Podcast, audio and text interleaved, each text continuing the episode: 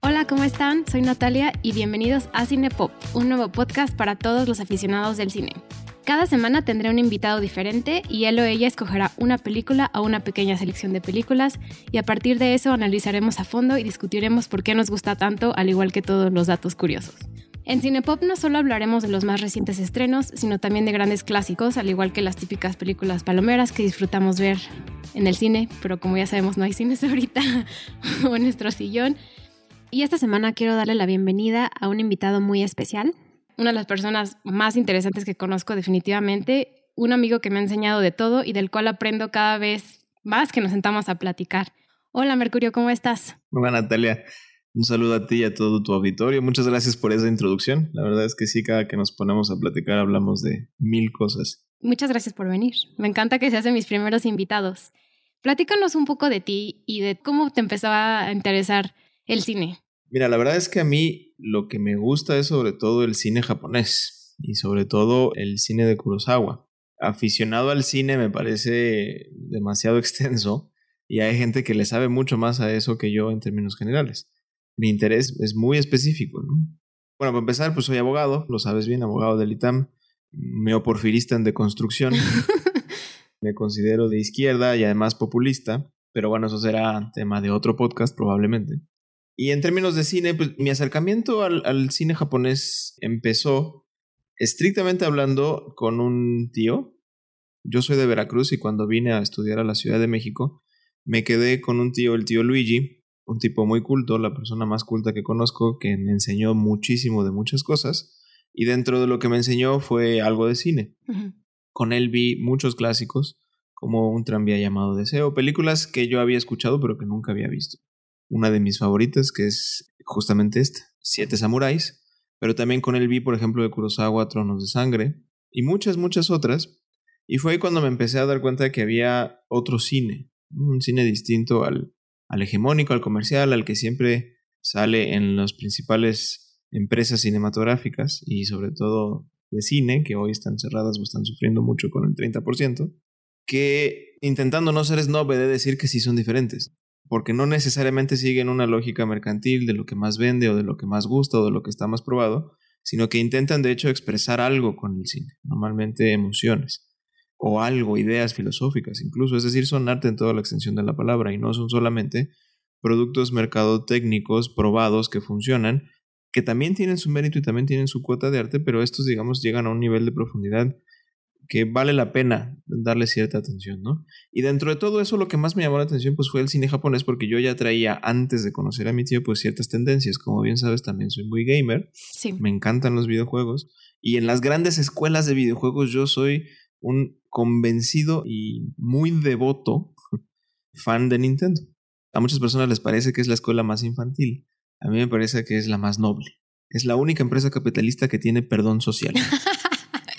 la única que perdonamos. Eh, así es. Y por lo tanto me empezaron a llamar mucho la atención las narrativas japonesas. En su momento el anime, casi no me he metido al manga, pero sí sobre todo al, anime. Y bueno, de ahí, pues la verdad es que fue muy sencillo hacer una pequeña transición hacia el cine japonés una vez que mi tío Luigi puso las condiciones. Me parece muy interesante lo que dices, que estamos muy mal acostumbrados a un tipo de fórmula hollywoodense sobre todo en el país en el que estamos. Tenemos mucho contacto con Estados Unidos y su cine comercial, que no solo afecta a México, pero es, a nivel global es una industria gigantesca. Y el cine japonés, la verdad, yo personalmente te quiero agradecer por hacerme ver esta película porque nunca la había visto. Pero eso me lleva a que me introduzcas un poco Siete Samurai de Akira Kurosawa y me hagas un pequeño resumen de la cinta. Mira, la verdad es que sigue siendo cine hegemónico. ¿no? Al final Japón y eso es una cosa importante que hay que decir. A mí siempre me gusta, cuando hacemos estos análisis, contextualizar un poco en términos históricos. La industria del cine japonés quizá no es tan sólida o tan fuerte como Hollywood, pero sí tiene alcances fuertes y sigue abrevando, digamos, de ciertos valores a los que quizá habría que disputar. Pero bueno, eso ya es un análisis más político, más filosófico. Últimamente, en términos cinematográficos o artísticos, es una joya, es una pieza de arte muy importante, fue de las primeras películas japonesas que empezó a tener una profunda influencia en cómo se hace cine en Occidente incluso. Tuvo dos nominaciones al Oscar, no ganó ninguna de ellas. Por ahí ganó algún otro premio menor, no, no Creo que ganó el León de Oro en Venecia. Algo así, o el León de Plata, me parece que fue una cosa así. Pero empezó a ser una influencia muy fuerte en Occidente porque empezó a innovar en ciertas cosas que en su momento pocos cineastas se atrevían a hacer. Esta es una película que se grabó en la década de los 50 y que empieza a tener innovaciones que hoy son muy comunes en muchas películas. Son innovaciones que incluso han pasado ya por ciertos ciclos. Se utilizaron muchísimo y se han dejado de utilizar, ¿no? Es decir, ya se volvieron incluso recursos cinematográficos clásicos a los que nuevos cineastas empiezan a presentarles resistencia como un ejercicio de innovación. Así de importante ha sido Akira Kurosawa para el cine en general.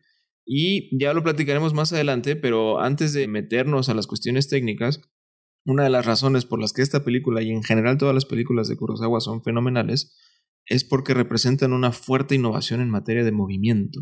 Sí. Donde otras películas tratan de comunicar basándose muchísimo en diálogo, haciéndolo de repente muy cansadas, muy pesadas, Kurosawa casi siempre apela a distintos tipos de movimiento para expresar tanto como se pueda. De tal suerte que el diálogo no se vuelve, casi podríamos decir que no es el mecanismo principal para comunicar ideas en, en la película, sino muchos tipos de movimiento que bien aglutinados, porque son muchos y pueden llegar a abrumar, terminan por comunicar cosas que trascienden lenguajes. Es fácil entender cuando alguien está abrumado, triste, enojado en esa película japonesa, aunque solamente estén pues, diciendo cosas que uno no entiende para un mexicano o para cualquier hispanohablante. Pero es súper notorio por todo lo que está sucediendo en la imagen. Y no solamente lo que le está sucediendo a la persona en específico, sino el movimiento del medio ambiente. hay muchos recursos ahí que entran en juego y que hacen de esto una verdadera obra de arte. Sí, esta película cuenta la historia a través del movimiento. Y puede ser de naturaleza, de grupos, de individuos, pero el movimiento es muy constante.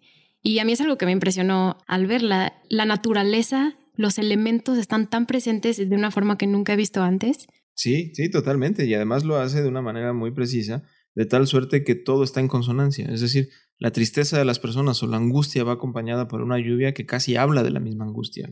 No solamente es el fenómeno meteorológico. Entonces, la verdad es que es una gran historia muy bien contada que después se volvió referente en términos de cómo usar ciertos recursos, incluso recursos que son abiertamente poco realistas. Hay muchas expresiones de los actores que deliberadamente están exagerando lo que están tratando de comunicar, porque de lo que se trata es no necesariamente de hacer una representación muy apegada a cómo reaccionamos o cómo reaccionaban los japoneses de aquel entonces, y por aquel entonces me refiero básicamente a 1586, ¿no? lo cual sería una locura tratar de saber más o menos cómo funcionaba, pero hay recursos para hacerlo, sino que además se usaba deliberadamente para reducir el diálogo lo más posible y mantener a la expectativa a la gente que lo está viendo. Y yo llamaría a tu auditorio a que hagan la prueba. Estamos hablando de una película de década de los 50 en blanco y negro que dura tres horas y media. Entonces, que la vean como una especie de reto amistoso para que se den cuenta que a pesar de las tres horas y media uno nunca se aburre. Te mantienen todo el tiempo al filo de la navaja, al filo del asiento, no solamente a partir de todos estos mecanismos de movimiento que hemos platicado, sino también a través de otros mecanismos que también podrían calificar como movimiento, como por ejemplo el cambio de escena. Usa mucho lo que suele llamarse como cutscenes, es decir, hacer transiciones no anunciadas en las que básicamente estás viendo una escena y de repente estás viendo otra, con lo cual es imposible predecir lo que va a suceder. Tienes una idea de que va, conoces muy bien la narrativa porque además está muy bien construida, pero es muy difícil saber qué viene después. Con lo cual, la atención se mantiene vigente a lo largo y ancho de toda la película, demostrando que Kurosawa sabe contar historias. Siete Samuráis básicamente narra una historia que sucede en 1586 y es un tipo de cine japonés que se conoce como Hidaigeki. Hidaigeki literalmente significa era del drama y hace referencia a una época en Japón que es la época Edo. Edo era el antiguo nombre de lo que hoy conocemos como Tokio, que solía ser la capital militar de Japón. Como es bien sabido, en Japón vive una de las dinastías más longevas del planeta que ha mantenido a un régimen imperial desde hace muchísimo tiempo, pero que curiosamente no necesariamente tenía el poder político ni militar, sino solamente el religioso. Entonces, en Kioto vivía el emperador japonés y en Edo, en este momento, vivía el shogun, que era básicamente una especie de generalísimo, podríamos decir en castellano, ¿no? haciendo una referencia incluso a la figura de dominación parecida que surgió en Occidente. Ahora, una pequeña acotación, Hidaigeki hace justamente referencia al periodo Edo, etc., pero el periodo Edo formalmente o tradicionalmente se considera que empieza a partir de 1603. Entonces, realmente estamos hablando de una película que representa la época tardía del periodo anterior, que es el periodo Sengoku. Ese periodo básicamente hace referencia, o significa literalmente el periodo de los estados en guerra, haciendo referencia, por cierto, a un capítulo histórico más chino que japonés notando una vez más la constante influencia que China ha tenido sobre Japón a lo largo de la historia de ambos países. ¿Por qué es relevante todo esto? Porque es la época tardía del momento glorioso de la dinámica de los samuráis, que justo en el periodo Edo, que es reconocido como un periodo de centralización y donde empieza la época moderna de Japón propiamente hablando, antes de eso lo que teníamos era un montón de regiones parecidos a lo que teníamos en el mundo occidental, sobre todo en Europa, con la dinámica feudal, donde había liderazgos locales, que en ese momento no estaban centralizados bajo ningún poder político, sino a través de liderazgos que justamente se llamaban daimyos, y los samuráis se reconocían como servidores de estos daimyos, que en el fondo también eran samuráis, solamente eran samuráis más ricos, que acumularon más poder a través de los años, que generaron cierta tradición, etc., y se volvieron entonces líderes de ciertas regiones. El periodo del que estamos hablando antes de la modernización de Japón fue un periodo de guerras civiles constantes en donde estos pequeños estados justamente estaban luchando entre sí y donde los samuráis estaban desquiciados.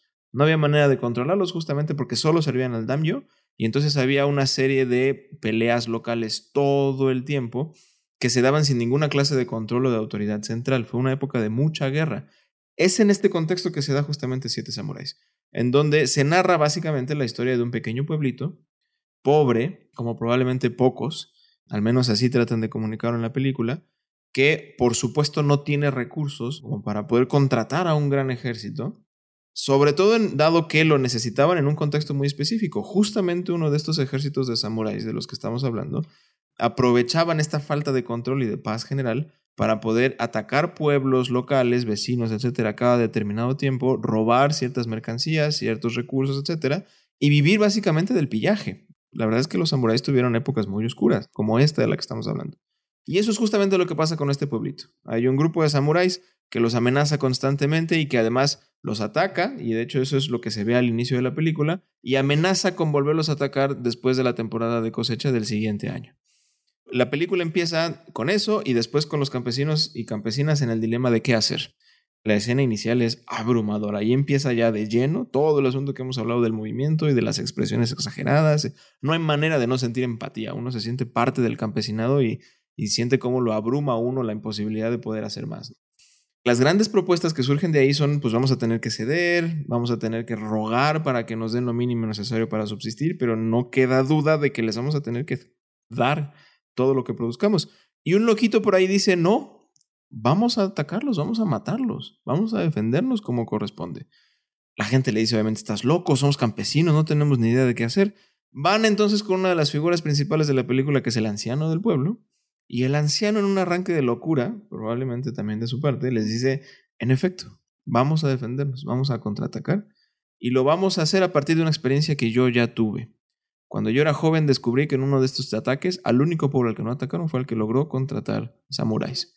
Estás loco, eso es muy caro, esta gente es muy orgullosa, ¿cómo crees que van a venir a defender a una bola de pobretones que solamente pueden pagarles con tres comidas al día? Me vale, casi les dicen, ¿no? Vamos a intentarlo. Entonces van al pueblo más cercano, al núcleo urbano más cercano, y empieza la búsqueda por siete locos. En ese entonces no tenían muy claro cuántos tenían que ser. En un principio pensaban conseguir cuatro. Entonces buscaban a cuatro samuráis loquitos que estuvieran dispuestos por muy bajo costo a arriesgar su vida para defender un pueblo, casi amparados única y exclusivamente en el código samurái, en la serie de valores que tiene el Bushido, que a la fecha sigue siendo el sistema normativo japonés de ético, etcétera, y que ha cambiado a lo largo de la historia. Pero bueno, casi apelando única y exclusivamente a eso. Al principio de la película pues tienen muchas broncas porque solo se encuentran samuráis muy malos que están dispuestos a hacer lo que sea con tal de tener algo que echarse al buche, o samuráis muy buenos que no están dispuestos a malbaratar su trabajo. Paulatinamente se encuentran con uno que se conmisera, digamos, de su situación, les da pena, Y ese primer samurái que concede actuar, que además se vuelve el líder después de los siete samuráis, etc., resulta ser no necesariamente el mejor en términos técnicos, pero sí en términos estratégicos, es quien les termina por ayudar para conseguir a los otros seis. Dentro de ellos, Kikuchiyo, que es el... Pues quién sabe si podríamos hablar de personajes principales, porque aquí eh, empezamos a hablar de las distinciones, pero es uno de los personajes más entrañables. Es un hijo de campesino al que le duele la situación de una manera importante, porque a diferencia de todos los demás, no es hijo de samurái, ¿no? en un contexto donde las clases importan mucho, y además eso le permite resonar y tener una empatía que los demás samuráis no tienen con el resto del pueblo. Este samurái en específico lo entiendo muy bien, pero está loco. Al principio es muy complicado incluso tratar con él, porque no es un tipo cuyos diálogos hagan mucho sentido, brinca por todos lados, es un personaje muy interesante. Sí, y muchas veces es el alivio cómico. Y me gustaría nada más hacer como un paréntesis para decir que fue interpretado por Toshiro Mifune, que es uno de los colaboradores más constantes de Kurosawa. Así es, que después quizá podamos hablar de otros colaboradores un poco más polémicos. Hubo actores y actrices muy importantes de esa época. Por ejemplo, Yuki Mishima, que tenía posturas políticas muy interesantes de extrema derecha, ¿no? Pero bueno, insisto, será para otro, para otro momento. Consiguen a estos siete y luego regresan al pueblo y se dan cuenta que hay muchas contradicciones que hay que resolver antes de que esto tenga mucho sentido. El pueblo sabía que esta gente venía a salvarlos casi por misericordia o por valores samuráis y sin embargo les tienen mucho miedo. Entonces lo primero que tienen que resolver y en eso ayuda mucho justamente Kikuchillo es a resolver estas tensiones entre campesinos y samuráis que responden además a estructuras sociales muy duras, muy exigentes del propio Japón, que terminan por resolverse y entonces lo que termina sucediendo es que los siete samuráis no solamente se vuelven los principales defensores, sino que además organizan militarmente al pueblo y construyen una especie de pequeño ejército bien atrincherado o lo suficientemente bien atrincherado porque no dejan de ser todos amateurs que representa ya una posibilidad, una esperanza de resistencia para con este ejército de samuráis gandayas que pretenden venir y robarlo todo. El proceso de reclutamiento de los siete samuráis es una hora y media de la película. Claro, porque además cada uno está muy bien construido, son personajes muy completos. Y fíjate que muchas veces, no necesariamente porque se adentren mucho en diálogos o en cuestiones muy pesadas, sino porque justamente en esta dinámica de representar las cosas a través de movimiento, se requiere mucho tiempo para que los personajes se muevan. Y cuando decimos eso con Kurosawa, casi podríamos decir de manera equivalente que se necesita mucho tiempo para que los personajes comuniquen quiénes son y qué quieren a través del movimiento. Entonces es una gran película. Traté también, a pesar de que fue bastante largo, de no dar spoilers, ¿no? Ustedes todavía no saben si ganan o pierden, etcétera. Véanla. Quizá ahorita lo platiquemos, pero bueno, si quieren no tener spoilers, corten aquí, véanla y después regresen a escuchar lo que sigue del podcast. Pero sí, básicamente eso es lo que sucede con esta película y con esta trama. Y lo que vamos descubriendo a través de la película es distintos momentos. Primero el reclutamiento, luego el periodo que tiene que pasar para que las personas logren confianza con los samuráis, luego la preparación militar de todo el pueblo, que no es un esfuerzo menor. Incluso algunos campesinos llegan a tener personalidades muy profundas. Uno se da cuenta, por ejemplo, hay un viejito encantador que todo el tiempo tiene cara de susto. Sí. Pobrecito viejito lo ponen a hacer todos los retos posibles porque a pesar de estar más espantado que nadie, también es de los más dispuestos a hacer todo lo que se tiene que hacer, que de hecho fue de los campesinos originales que se aventaron la bronca de reclutar a los samuráis. Entonces uno va aprendiendo incluso un poco de estrategia, hay hasta mapas militares, uno va aprendiendo un poco de muchas cosas. El tema de los arcabuces se vuelve un tema muy importante porque resulta que el ejército contrario trae tres arcabuces o escopetas, les llaman en algunas traducciones.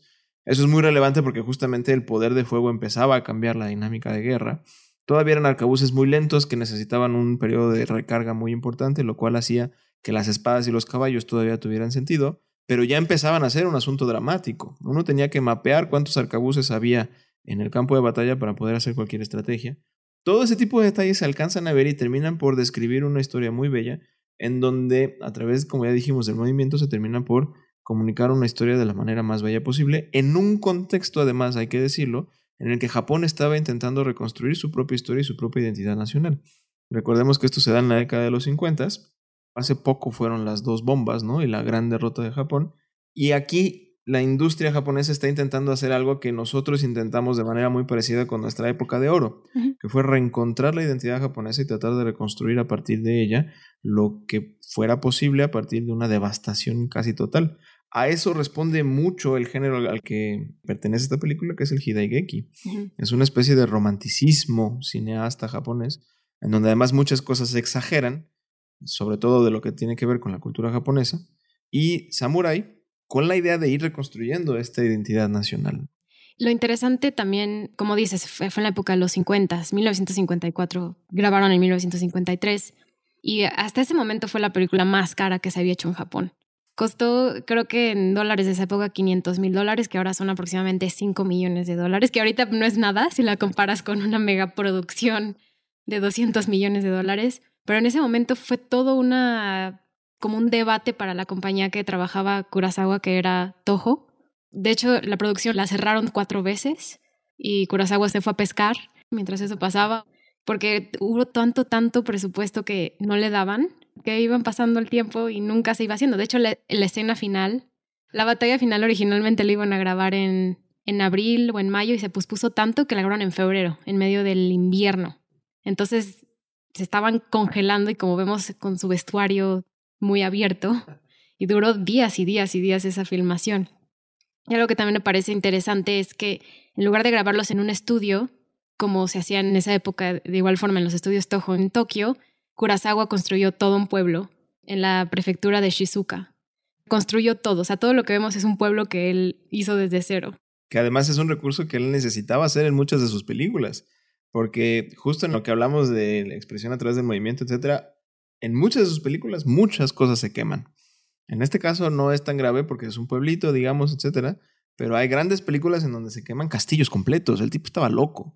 O sea, también por eso era un director que al principio sufrió muchísimo porque tenía grandes ideas y no necesariamente los recursos y la producción para poder hacerlas. Y en ese entonces no tenían tan calculada la industria cuánto había que hacer y en términos de narrativa, qué gustaba a la gente, etcétera, para medio garantizar cuando menos salir de los costos. Entonces los 5 millones pues también fueron un ejercicio de valentía por parte de la misma productora.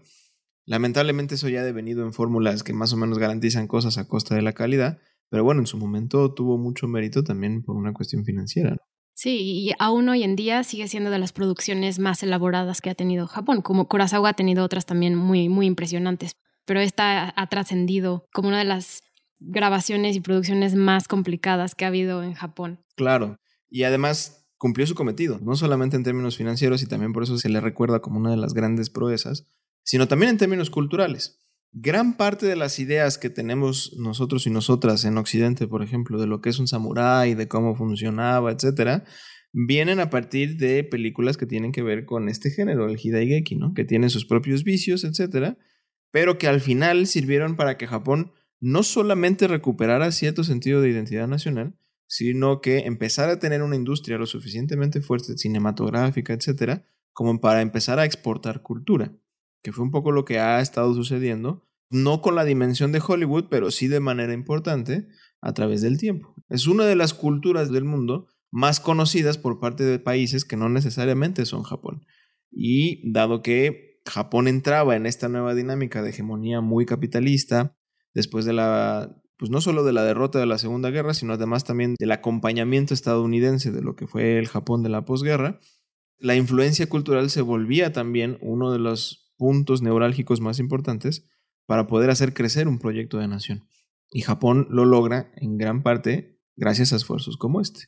Claro, y ahora que mencionas la importancia que tuvo este tipo de, de películas o de cine o de acontecimientos culturales como fue Siete Samurai, me gustaría también hablar de la influencia que ha tenido Siete Samuráis en la cultura actual, porque todavía lo vemos reflejado. Es una historia que ya la tomamos un poco como algo normal, pero en ese momento revolucionó la forma en que se contaban y se hacían caracterizaciones de diferentes personajes. O por ejemplo, sabemos que Francis Ford Coppola y eh, George Lucas, particularmente Martin Scorsese, eran fanboys de Kurosawa y que Star Wars está basada en muchas partes en Siete Samuráis, también en The Hidden Fortress, que es otra de las cintas de Kurosawa, pero sí es este elemento que creemos que ya es normal, por ejemplo, los Avengers. Claro.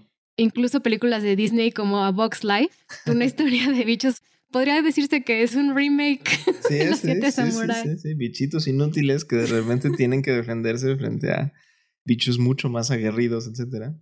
Y haces un ejército eficiente de un montón de inútiles. Es básicamente la misma historia.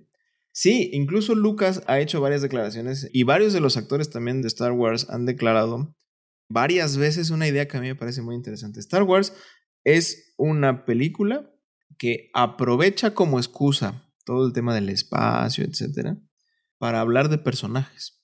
Es la primera película, en la opinión de muchos y muchas de Occidente, o de las primeras, que de manera masiva logra tomar como excusa la ciencia ficción para hablar de personas.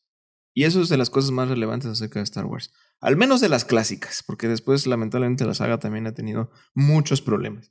Pero las clásicas son grandes en gran medida porque no necesariamente hablan del contexto o del espacio o de la guerra en sí misma, sino que utilizan todos esos elementos para hablar de las personas de manera mucho más clara. Y eso se ve en los siete samuráis de una manera increíble. Por eso son siete samuráis y por eso uno les agarra un cariño distinto dependiendo de la personalidad de cada uno, en medio de una guerra de un pueblito al que nadie le interesa, ni siquiera el mismo Japón, pero uno termina agarrándole un cariño impresionante y queriendo ir y acompañar a todas las personas que están sufriendo lo que están sufriendo, porque todo eso sirve para construir y para dejar muy en claro que detrás de todas las historias hay personas, y hay sentimientos, y hay valores, y hay intenciones de vida que son muy profundas con las que es muy fácil reflejarse a pesar de que sucede en un imperio con el que al menos como mexicanos y mexicanas pues tenemos muy poca relación. Y me gustaría hablar de esos temas principales que ya mencionaste uno, este tema como de protección y de honor, que es muy japonés, que es lo que los samuráis al fin y al cabo quieren proteger. Ya no es por dinero, es por honor y es por lealtad y fraternidad. Claro. Hacia sus mismos compañeros que son los samuráis, pero también hacia el pueblo que están protegiendo. Sí, todo esto abreva del, como ya habíamos comentado, del código Bushido, que es como el conjunto de ideas éticas y demás, de proyecciones, de ideales, de normas, de reglas, que tuvieron los samuráis a lo largo de su existencia. La idea del samurái surge más o menos a partir del siglo X. Se empiezan a llamar a sí mismos samuráis, que básicamente significa el que sirve, como a partir del siglo XII realmente. Pero digamos, esta idea de guerreros élite, porque no eran cualquier guerrero, eran guerreros élite, si fueran nada más guerreros serían bushi, que eran guerreros nada más, pero los samuráis además eran de élite, surge a partir de esas fechas, justo con la idea de proyectar no solamente a un tipo de guerreros, sino también a un grupo social de élite. Japón a través de los shogunatos, pues muchas veces tuvo regímenes militares como gobierno, y los samuráis digamos que eran la clase dominante en ese contexto.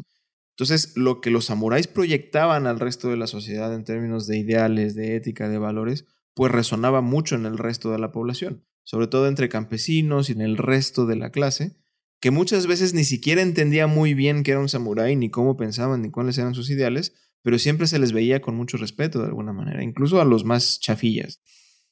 De ahí viene en gran medida parte de las cosas que más conocemos acerca de Japón, como por ejemplo esta noción de honor, esta noción de frugalidad también. A Japón no solamente se le relaciona con este honor exacerbado que llega incluso a cuestiones dramáticas de depresión, etcétera, sino también con una frugalidad que a mí estéticamente me parece de lo más rescatable. Hay gente muy rica y demás, etcétera, que no necesariamente usa esa riqueza como una expresión de posibilidad económica y de derroche, como podría suceder mucho más en Occidente, sino que a pesar de que uno tiene, la frugalidad sigue siendo un valor que hay que proyectar. Con sus costos, también hay muchos excesos en términos de lo que Japón representa culturalmente, pero vienen mucho, tienen mucho que ver con este asunto de Bushido. En particular, por ejemplo, también hay un tema bien interesante que es que en Japón el asunto de la clase se vuelve muy fuerte. De hecho, el sistema de clase se llama Mibunsei y empezó justamente con el periodo Edo, del que hablábamos, la modernización de Japón, etc. Y ahí básicamente se estructuró la sociedad en samuráis, campesinos, artesanos, comerciantes y una quinta clase que básicamente eran los desclasados, por decirles de alguna manera.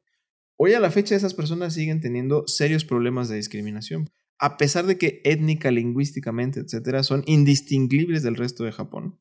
Japón tiene uno de los sistemas de registro civil más exquisitos del mundo, para bien y para mal, porque justamente ese sistema de registro civil sirve para que las compañías, las familias más adineradas, etcétera, puedan tener acceso a la historia familiar de las personas, puedan ver si vienen, digamos, de un origen digno y desclasar y despreciar a quienes no, consolidando desigualdades sociales muy profundas en Japón todavía a la fecha, a pesar de esfuerzos del gobierno por evitarlo, que hay que decirlo también son esfuerzos timoratos, porque no necesariamente hay sanciones muy fuertes para quienes usan este registro de esta manera, etc. Entonces, digamos, de esta cultura Bushido y de esta proyección que se ha hecho acerca de la nobleza samurái, etc., vienen muchos de los vicios y de las virtudes que conocemos medianamente bien en el resto del mundo acerca de la cultura japonesa. Y lo cual es curioso que los haya tomado Kurosawa después de una terrible guerra mundial donde fueron las dos bombas nucleares y entonces retomar un poco el auge de las películas Eki. Fíjate que a mí no me parece tan curioso porque hay una regresión o hay un rechazo ahí velado del que abreva no solamente Kurosawa, sino en general todo el cine Hidaigeki, que es regresar al periodo de guerra civil, que es básicamente el que estamos haciendo referencia en estas películas, y también incluso el periodo Edo en alguna medida, es rechazar de alguna manera la gran influencia que tuvo la idea del emperador en el Japón más centralizado, en el Japón moderno, en el Japón en el que ya había otra vez una autoridad central. Y ese rechazo también responde a una necesidad de reconstruir la identidad japonesa, pero alejándose del centralismo casi fascista en torno a la idea del emperador, que provocó muchos de los excesos que probablemente se dieron alrededor de la Segunda Guerra Mundial. Hay que decirlo también, el emperador hasta la restauración Meiji, de nuevo, no era muy relevante en términos políticos. A la fecha todavía se sigue estudiando e investigando qué tanta influencia real tuvo el emperador Hirohito en todo el asunto de la Segunda Guerra Mundial, porque básicamente lo que pasó con el periodo Edo fue que la clase gobernante se ajustó a las nuevas medidas y siguió gobernando Japón de una manera muy estratificada de una manera en la que el emperador quizá todavía no tenía todo el poder que nos hubiera gustado tener para poder asignar un responsable mucho más concreto. Sin embargo, simbólicamente sí tuvo todo que ver en términos de lo que era la guerra y de las razones por las que los japoneses abordaban las cosas. Se hablaba de la gloria del emperador, muchas de las cosas tenían que ver como justificación al emperador como este vínculo con lo divino, etc. Entonces, de alguna manera regresar a los samuráis y regresar a las dinámicas menos centralizadas, más feudales, más de líderes locales, de los daimyos, etcétera, es también construir identidad de manera resistente, es decir, eliminando el, centralismo como un sentido de identidad japonesa y recuperando alguna especie de noción no solamente más local, sino también incluso más individual, en el sentido del código japonés samurai, para reconstruir identitariamente lo que Japón debía ser.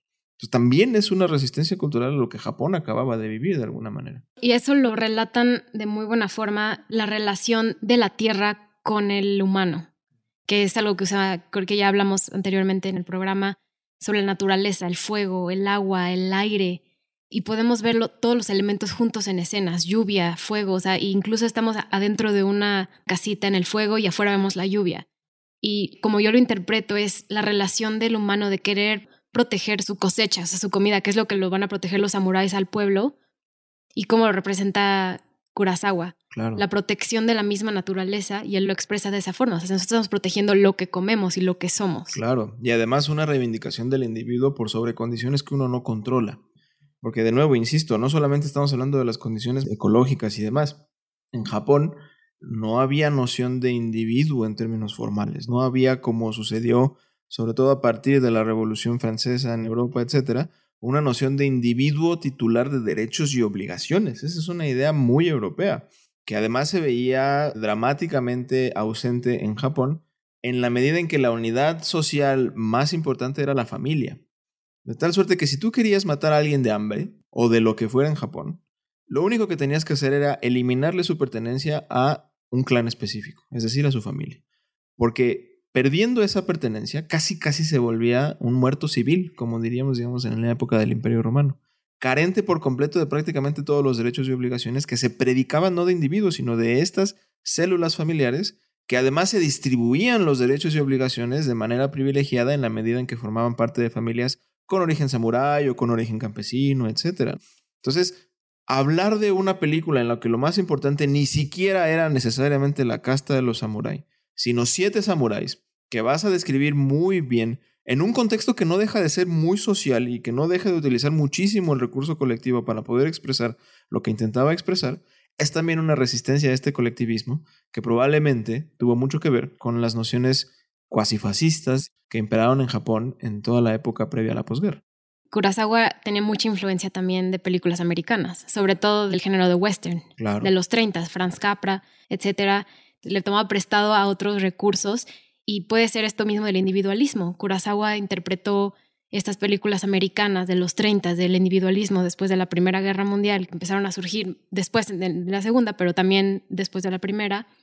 Y también ha sido criticado de que es muy americano en sus perspectivas y esta misma historia de yo por mí mismo ya no es el aspecto colectivo. Claro, ¿no? Y, la crítica tiene todo el sentido del mundo. Pues estamos viviendo los excesos de ese impulso cultural. Si pensáramos en la cultura como en una especie de ejercicio pendular, pues hoy estamos en los excesos de ese individualismo exacerbado, neoliberal, etcétera, que pues nos tiene donde nos tiene, ¿no? En una época en la que en efecto todo el mundo está mejor de lo que estábamos hace 200 años, incluso la gente más pobre, pero la desigualdad nunca ha tenido un parangón parecido en la historia. Y eso genera unas desigualdades profundas y unas injusticias profundas. Mucho tiene que ver con que se han mermado, se han disuelto nociones de solidaridad y de colectivismo, que eran sanas y que también son importantes a la hora de construir una nación y de un proyecto de nación sobre todo, ¿no? Pero bueno, también se entiende, creo, de dónde viene este impulso y es una manera también de entender por qué Kurosawa hace lo que hace. Y sí, en efecto, la influencia de los western es innegable, al menos en dos cosas. Fíjate que son detalles bien interesantes. El primero es los planos. Hay un plano que literalmente se llama plano western, porque es un plano que es muy incómodo en términos de cine, al menos previo, porque toma más o menos como por debajo de la rodilla y el resto del cuerpo hacia arriba. No es un plano muy cómodo y de hecho no es un plano que se use mucho después de los western, pero justo usaban mucho en esas películas. Y la principal razón era que eso permitía que en el cine y en la pantalla aparecieran las pistolas de los vaqueros, etcétera, que era un elemento muy importante en las western. Bueno, hay muchos planos así, no solamente en esta película, sino también en muchas otras de Kurosawa, viendo o notando la influencia de los western en términos técnicos en sus películas. Pero también hay un detalle cultural bien interesante y bien lindo que también vale la pena resaltar, que es que la noción que tenemos de samurái, pues básicamente es un tipo que va a pie, pero que es muy hábil con las espadas, porque en efecto se les permitía tener dos espadas, etc. Pero antes del periodo Edo, antes de la modernización de Japón, los samuráis estaban mucho más vinculados a las nociones de arqueros y de jinetes. Eran mucho más jinetes y arqueros de lo que eran espadachines. De hecho, toda esta devoción hacia la espada que conocemos, etc., es más bien un nuevo ejercicio samurái a partir de poder estar en paz en el periodo Edo. Casi casi estaban aburridos y entonces necesitaban entretenerse en algo y se entretuvieron en las espadas que tenían ahí arrumbadas. Pero no es que en términos históricos hayan sido tan importantes como creíamos que fueran. Kurosawa aprovecha esto justamente para rescatar el rol de jinete que tenían los samuráis originalmente, en un guiño de lo que también resulta ser un recurso muy utilizado en las películas western.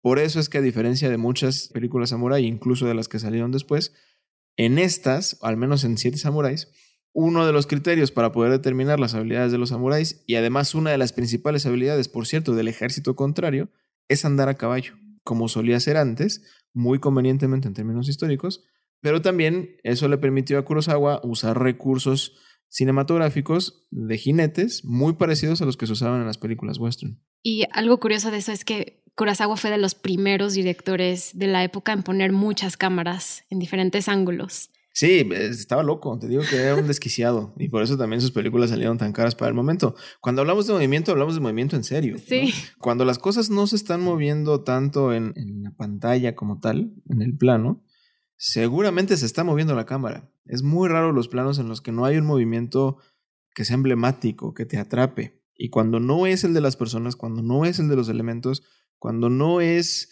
algún otro, es el de la cámara. Pero algo siempre se está moviendo y siempre está comunicando algo, porque hoy las cámaras también se mueven muchísimo, pero de una manera hasta medio de sinsentido, ¿no? A veces yo siento que las cosas se hacen en esta época cinematográfica hollywoodense, no necesariamente por una razón en específico, sino solo y, únicamente porque se pueden hacer. Es una especie de derroche de poder, ¿no? En donde tenemos drones y etcétera, y se hace porque se puede, y se acabó. Aquí el movimiento tiene sentido y comunica. Y hay muchas cámaras grabando lo mismo al mismo tiempo para generar distintas tomas, pero además también la misma cámara muchas veces hace distintos planos para poder comunicar cosas más profundas en la misma escena.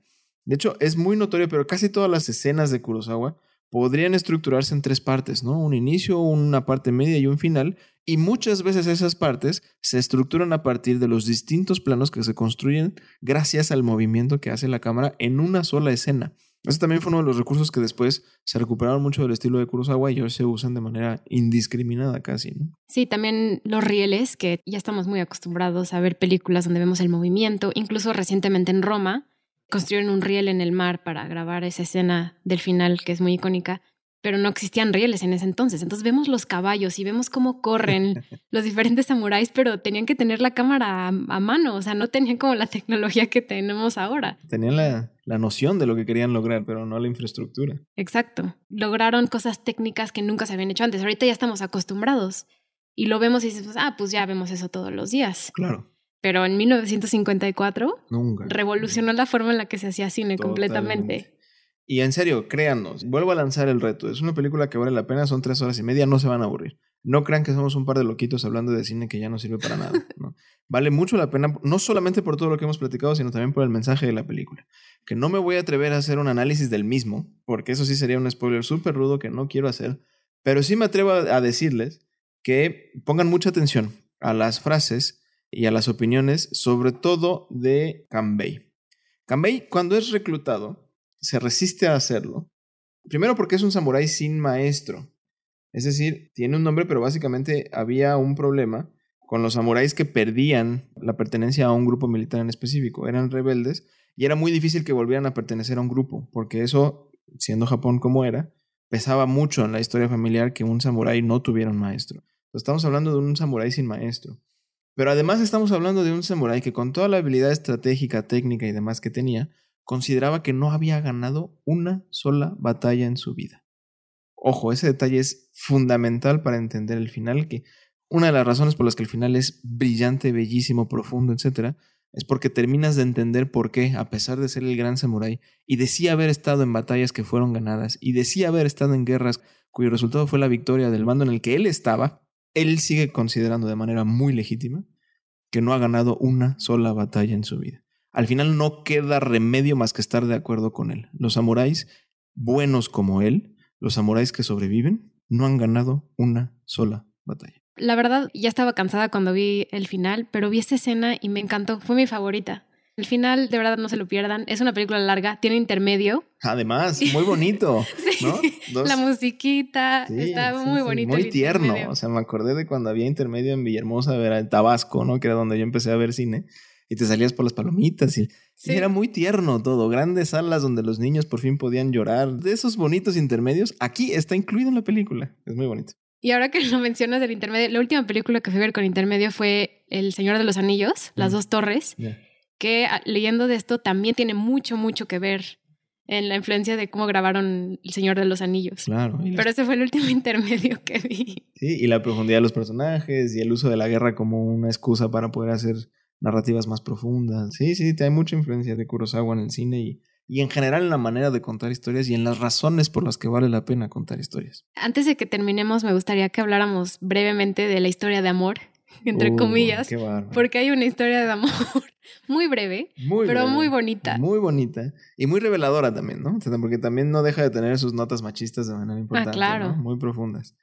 Bueno, mira, la verdad es que es una historia muy linda. Uno de los siete samuráis básicamente es un aprendiz de samurái, ni siquiera es un samurái. Es una persona que queda aprendida del samurái inicial, que al principio se negaba a participar por lo que ya habíamos platicado, etc. No solamente porque la misión era muy complicada, sino porque él se consideraba un samurái de menor categoría y además, como ya dijimos, alguien que no había ganado nunca una batalla en su vida. Entonces, esta persona le, no es el único samurái que le atrae. Claramente es una persona que está muy atraída por las personalidades de los samuráis y de las profundidades que tienen, etcétera, y de los pliegues emocionales. Pero es un samurái no solamente aprendiz, sino también más joven. Y se le representa también con las pulsiones propias de la juventud. Una de las cuales, por supuesto, pues es atracción. Una de las hijas de los campesinos resulta ser muy atractiva y es con la que se desenvuelve esta historia de amor, que básicamente es amor prohibido, ¿no? Como el de Selena. Este, amor prohibido murmuran por las calles. Yo creo que literalmente sucedía eso en ese pueblito porque todo estaba atravesado también por esta cultura japonesa en la que el machismo es profundo, imperante y en donde tenía mucho sentido, por ejemplo, que los samuráis fueran atractivos por lo que son, por sus habilidades, etcétera, pero no tenía ningún sentido que las mujeres sucumbieran a esos encantos. Incluso una de las principales preocupaciones de los hombres del pueblo cuando todo esto se da es qué hacemos con nuestras mujeres. De hecho, hay un tipo ahí, el padre de este señor, inmamable, el infeliz, ¿no? Que lo que va y le pregunta al viejito es, oiga, abuelo, porque le decían abuelo, estamos bien preocupados. ¿Por qué? dice el abuelo. Pues porque ¿qué vamos a hacer con nuestras mujeres? ¿Qué vamos a hacer cuando sientan atracción por los samuráis?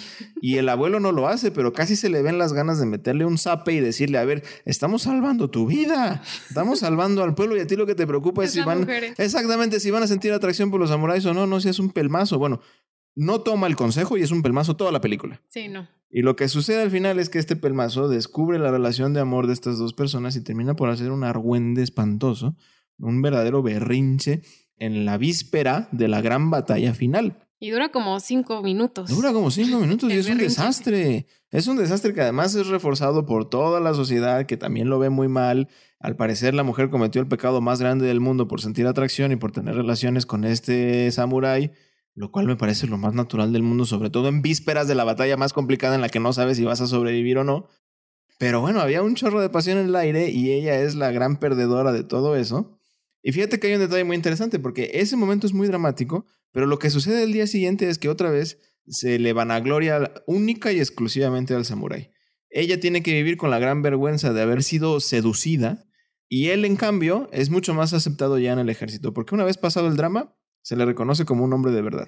Hasta se burlan de él, pero en términos muy amistosos, hay una camaradería ahí. El típico pacto patriarcal también sucedió en el Japón del siglo XVI, parece querer decir la película.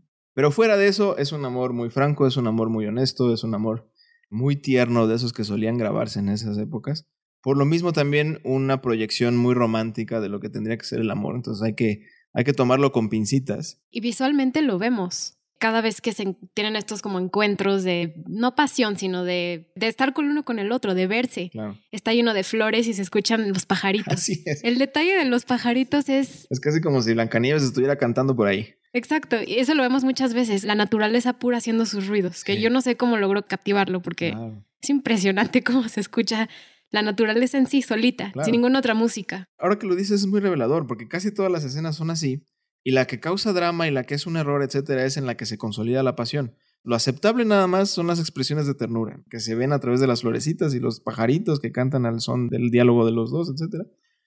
Cuando las cosas se dan de tal suerte que la pasión se consolida, entonces está mal y sobre todo está mal para ella. Entonces, no se pierdan tampoco esa relación. Creo que también comunica mucho de cómo se entiende no solamente el amor, sino además de cómo se hace en un contexto muy patriarcal, como lo era, pues no solamente el Japón del siglo XVI, también la época en la que se graba, pues proyecta muchas ideas que a la fecha siguen siendo un problema muy fuerte en Japón. De hecho, nada más dato cultural, Japón lleva muchos años en una especie como de estancamiento económico y la estrategia principal de los gobiernos recientes de Japón ha sido tratar de incorporar al sector femenino en el mercado laboral. Y no han tenido todo el éxito que han querido, porque sigue habiendo resistencias muy fuertes para que incluso las mujeres entren en un mercado laboral en pleno siglo XXI. Solo como un detalle, seguimos arrastrando esto que forma parte de la cultura japonesa y que se ve muy bien representada en esta pequeña relación de amor entre el samurái y la hija del campesino. Sí, claro, porque nosotros lo pensamos en 1954, que fue cuando salió la cinta, pero es un tema tan presente todavía. El tema de la represión sexual femenina sigue resonando muchísimo en la cultura japonesa. Y también por eso creo que hay la clase de representación que hay de las mujeres en Japón al hablar de cuestiones tan dramáticas como la pornografía japonesa, que es una cosa muy rara.